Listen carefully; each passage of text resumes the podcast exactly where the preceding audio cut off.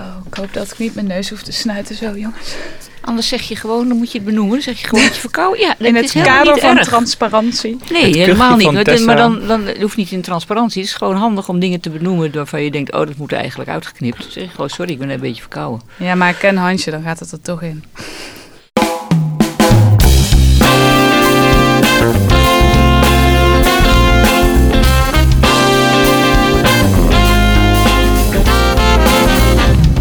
Welkom bij Trace, met vandaag de voorlopige afsluiting van het thema bespied.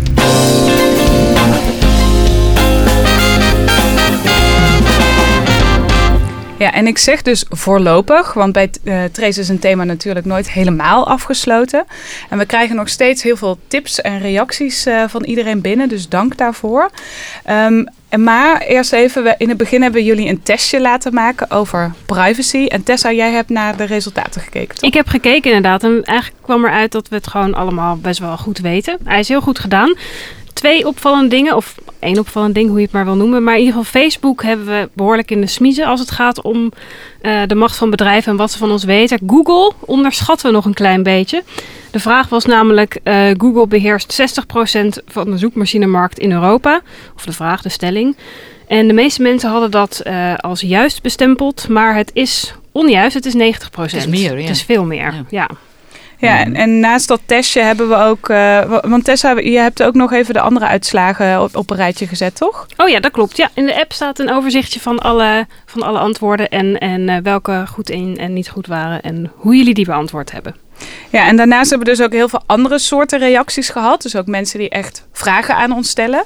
Een eh, van hen was Lisanne. Die had eh, ons ge- iets gevraagd over medewerkers van de Rotterdamse metro, de Ja. RET. Over bodycams. Over bodycams, ja, die had mij een eh, berichtje gestuurd. Lisanne woont in Rotterdam en die gaat wel eens met de metro op stap. En ze verbaasde zich over het feit dat bepaalde medewerkers van Red bodycams droegen. En ze vroegen af, mag dat wel? Ik heb het even uitgezocht, zover dat kon.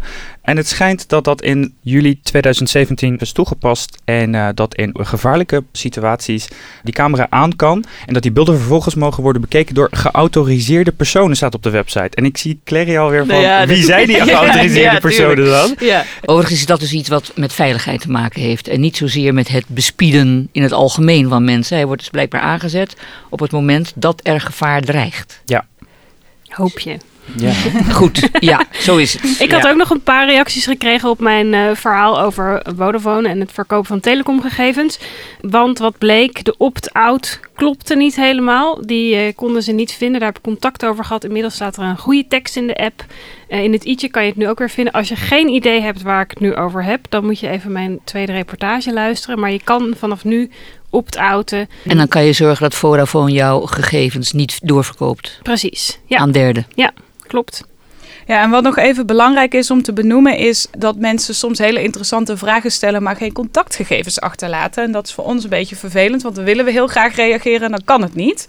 Dus let daar even op. Als je reageert, eh, laat ook je contactgegevens achter, tenzij het echt anoniem moet blijven. Daar hebben we het hier natuurlijk ook al vaker over gehad. Maar we vinden het heel erg leuk om met mensen in contact te komen, dus dan is dat wel zo handig. En iemand die eh, jij eh, gesproken hebt, Wolkan, was Rogier ook, eh, toch? Ja, een van onze meest actieve reageerders. En hij had een WOP-verzoek ingediend. En daar had jij het volgens mij in de eerste redactievergadering ook over. Ja, want dat was dat onderzoek wat ik noemde toch van die, dat, iemand, dat een journalist had gezocht naar 1 miljoen eh, camera's uiteindelijk. Die wilde alle camera's in beeld brengen. Dat bleken er ongeveer 1 miljoen te zijn in ons Ja, land. Ja. En, en die Rogier had daar dus blijkbaar aan meegeholpen. Dus in het kader van de wet openbaarheid bestuur wil hij gemeentes dwingen om te zeggen waar die camera's hangen. Ja, die journalist heeft dus met Ah. behulp van Rogier en anderen Precies. overal eh, eh, bij gemeenten, overal aan de hand van die wet, dus eh, informatie op. Dat, dat was zoveel dat, dat die journalist Dimitri, dat kon hij niet zelf doen. Dat heeft hij 25 vrijwilligers. Die, die hebben meegeholpen. En Rogier heeft eh, de provincie Zeeland toebedeeld gekregen.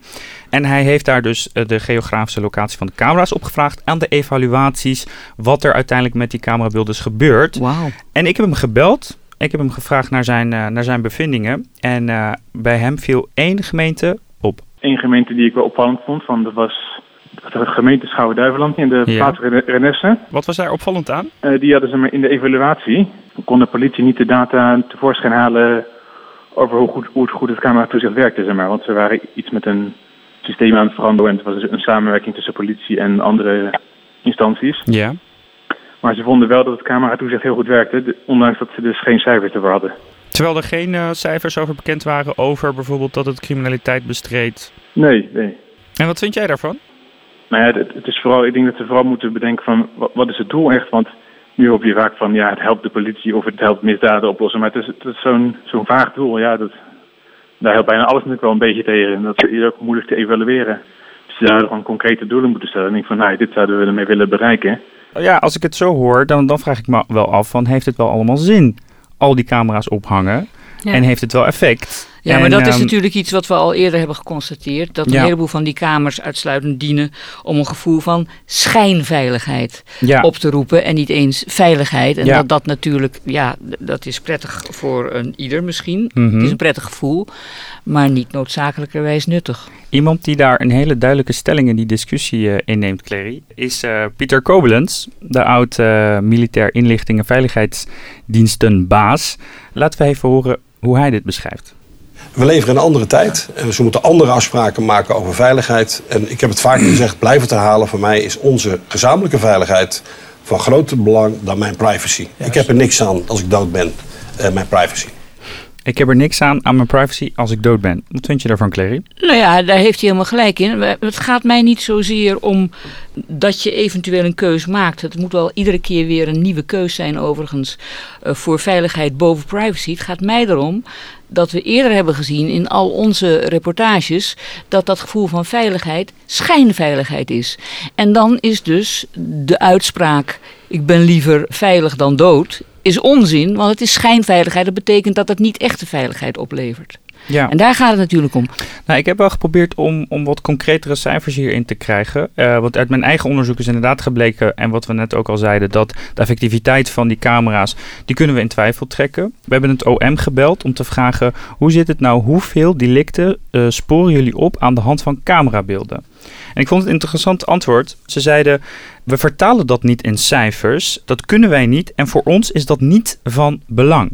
Nee, voor het OM niet, maar voor ons als burgers wel. Maar is het niet gewoon heel erg... We weten niet of het werkt, maar dan kan het nog steeds dus wel werken. We weten het Tuurlijk, gewoon maar dat is, dat is natuurlijk het hele probleem. Gewoon ook met dit onderwerp. Je zag het ook in een van jouw laatste reportages. Of het gebeurt onder het mom van veiligheid en we weten het niet, maar dan beter eh, safe dan sorry, zullen we maar zeggen.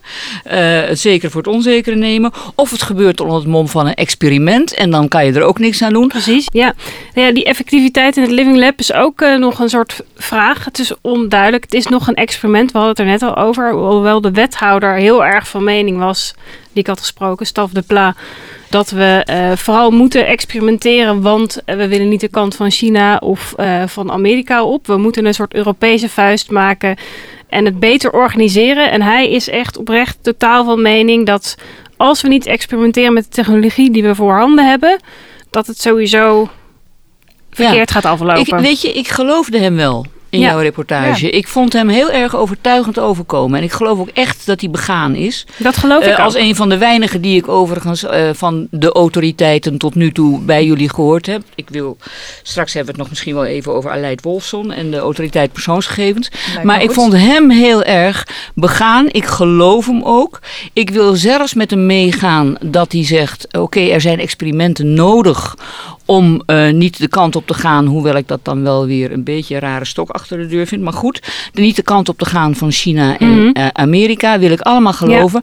Maar Maar rechtvaardigt dit alle sensoren die er op Stratums eind hangen? Ik vraag me dat af. Ik, ik, er wordt wel ontzettend veel gemeten. En wat ik, wat ik lastig vind, de gevolgen van dit soort dingen meten en daar algoritmes bij ontwikkelen, software die kunnen meten voor agressie, is dat er gewoon geen plek meer is voor afwijkend gedrag. Nou, precies, Het dat is wat jouw, onderzoeker zei. Die op een Ja. gegeven moment zei van je moet afwijkend gedrag kunnen vertonen zonder je te hoeven aanpassen aan de eenheidsworst die bepaald wordt door een algoritme. Ja.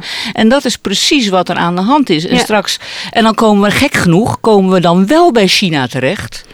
Eh, eh, dus dan wordt de angst van Staf de Pla wordt dan bewaarheid door iets Ja. wat we juist nu aan het experimenteren zijn. Nou ja, Eh, wat ook wel belangrijk is natuurlijk, is we hebben het nu steeds over beveiligingscamera's. Maar ik heb vooral gekeken naar camera's van commerciële partijen, Nou ja, waar- dat die er ook heel veel hangen. Precies. En dan krijg je natuurlijk wel weer een hele andere discussie ook. Want wat je dus bijvoorbeeld ook zag... Nou, ik heb dus die reportage over blow-up gemaakt... wat wel een duidelijk voorbeeld daarvan is, denk ik zelf. Nogal. En eh, nog even een kleine update. Ik had toen een reactie gevraagd van het NH-hotel... die dus een van die camera's op hun dak hebben staan. Ja. Ik heb eindelijk een reactie Ah, gehad. waarom ze dat doen? Nou, ze hebben me laten weten dat ze de camera permanent uit hebben gezet. Na de uitzending. Sinds- Nu. Ja. Oh, kijk, weet Ja. je, het, het helpt toch, jongens. Ja. Ja. Het helpt toch. Ja, dus, dat, eh, dus, dus er is wel wat gebeurd. En wat ook eh, nog wel belangrijk is om te benoemen, is dat er ook politiek wel wat aan de hand is geweest. Bijvoorbeeld in Rotterdam, waar dus een andere camera van dit bedrijf hing. Daar is het besproken in de actualiteitenraad van de gemeente. Ja. En daar heeft Denk samen met de Partij van de Arbeid vragen gesteld. Daar heb ik even een fragmentje van meegenomen. En je hoort eerst Denk en daarna hoor je de wethouder er ook op reageren. Wij van Denk hebben de privacy van onze burgers hoog in het vaandel staan. Want het kan niet zo zijn dat onze burgers in hun eigen stad ongewenst worden gefilmd door bedrijven. En daarom willen wij zo snel mogelijk duidelijkheid in deze zaak. Dank u wel. Dank voor deze vragen, want het, het is een eh, belangrijk onderwerp. En ik kan gewoon heel kort zijn. Het college vindt dit ongewenst. En we zullen er alles aan doen om dit te voorkomen.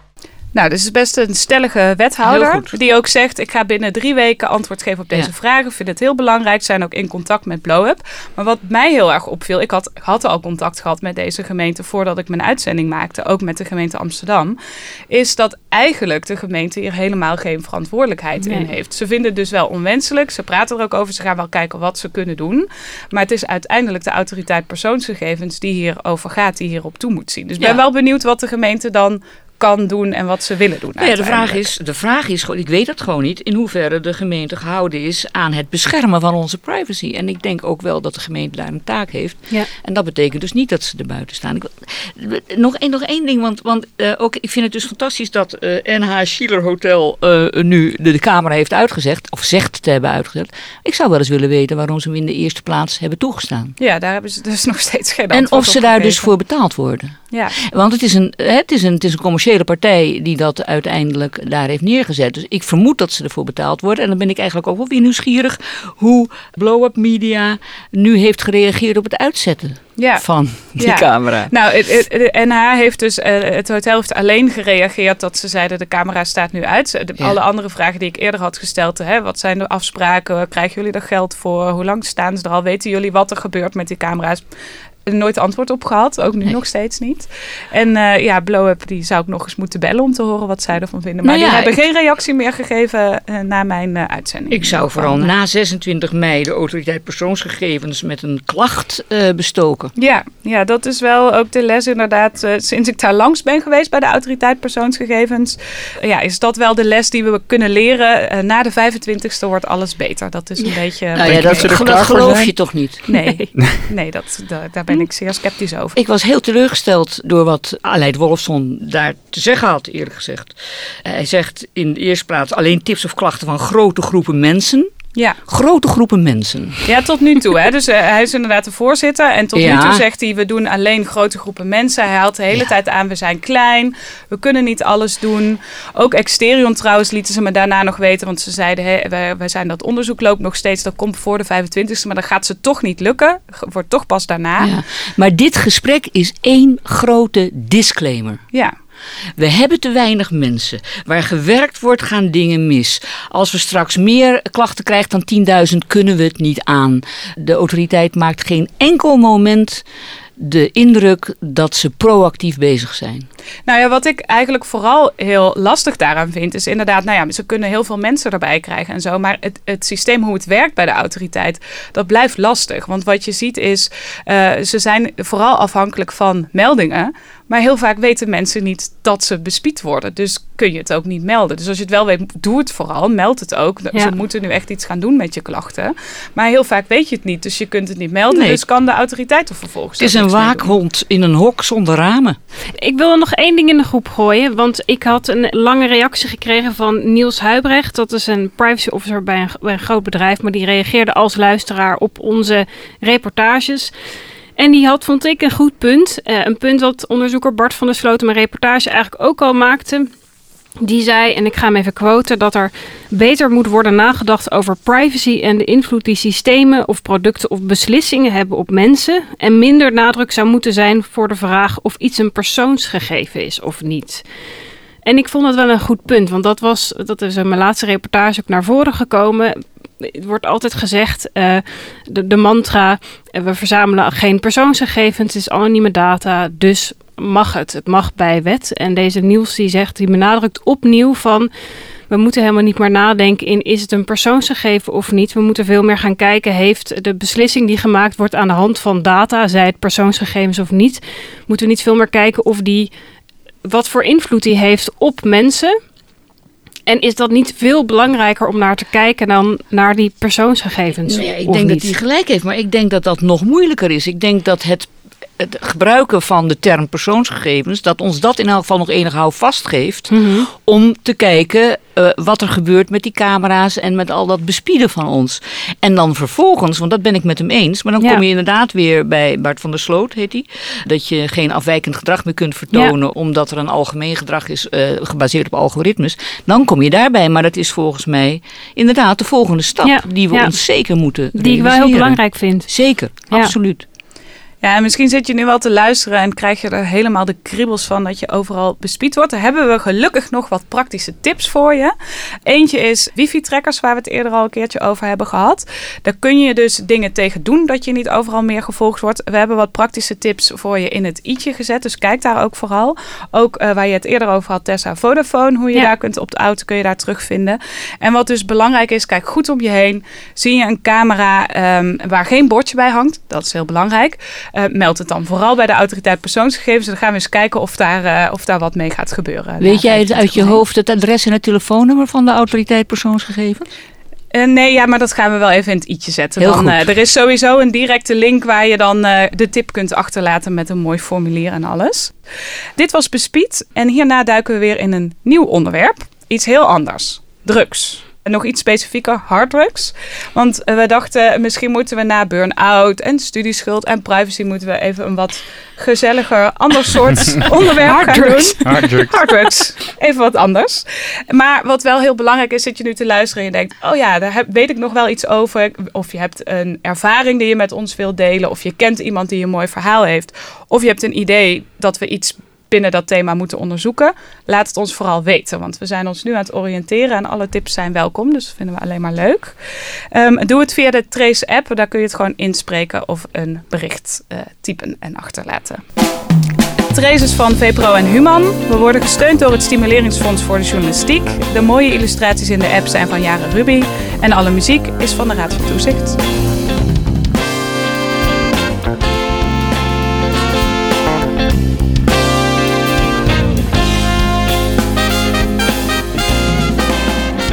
En een shout-out deze week naar Brahim El Moussawi, die eerst moest leren hoe je in godsnaam deze rare app in de markt moest zetten en ons nieuws daarna deed vliegen.